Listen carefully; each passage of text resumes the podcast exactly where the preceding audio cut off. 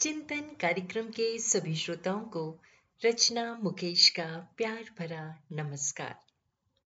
कोई भी व्यक्ति महान अपने कर्मों से बनता है और अच्छे कर्म सद्गुणों के कारण पनपते हैं। अच्छे गुणों का विकास कभी भी एक दिन में नहीं होता। किसी भी महापुरुष के जीवन में उनकी परवरिश का विशेष योगदान होता है। सामान्यतः माता की सीख ही बच्चे का सर्वांगीण विकास करती है। एक महान व्यक्ति थे ईश्वर चंद्र। उनके जीवन में उनकी माता का बहुत बड़ा योगदान था। जब वो छोटे थे, तब उनके घर के पास एक व्यक्ति बहुत गंभीर हालत में पड़ा हुआ था। उसके पास ना खाने को पैसा था, ना ही अपने इलाज के लिए कुछ था। उस वक्त ईश्वर चंद्र के पास उस गरीब की सहायता हेतु कुछ नहीं था। वो दौड़कर अपनी माँ के पास गए। लेकिन माँ के पास भी इलाज के लिए देने के लिए कुछ नहीं था। तब माँ ने अपने आभूषण निकालकर पुत्र के हाथों में रखे और कहा, बेटा, इन्हें बेचकर उस रोगी की मदद करो।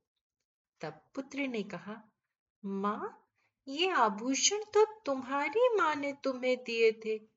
ये तुम पर बहुत अच्छे भी लगते हैं और तुम्हें प्रिय भी हैं।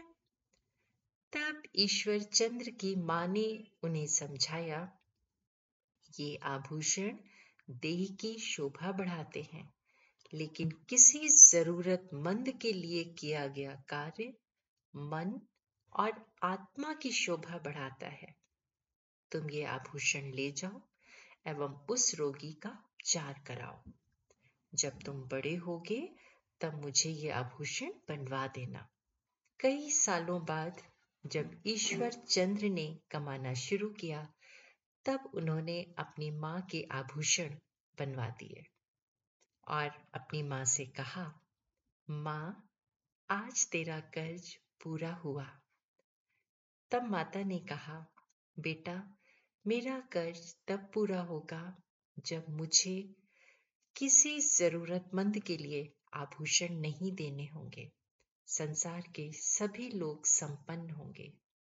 तब ईश्वर चंद्र ने अपनी माँ को वचन दिया, माँ, आज से, अब से मेरा पूरा जीवन जरूरतमंदों के लिए समर्पित होगा। तब से ही ईश्वर चंद्र ने अपना संपूर्ण जीवन दीन दुखियों के लिए समर्पित किया और उनके कष्ट कम करने में बिता दिया चरित्र का विकास बाल्यकाल की शिक्षा से ही होने लगता है, अतः सदैव अपने बच्चों को सही गलत का पाठ सिखाएँ। जो वो बचपन में सीखते हैं, उसी से उनका भविष्य बनता है। बच्चों के जीवन में माता पिता का बहुत अधिक महत्व होता है। बच्चों को केवल पढ़ना लिखाना ही माता पिता का कर्तव्य नहीं होता, अपितु तो उन्हें एक अच्छा इंसान बनाना उनका सबसे बड़ा कर्तव्य होता है। चिंतन ज़रूर करिएगा। आप सबका दिन शुभ व मंगलमय हो।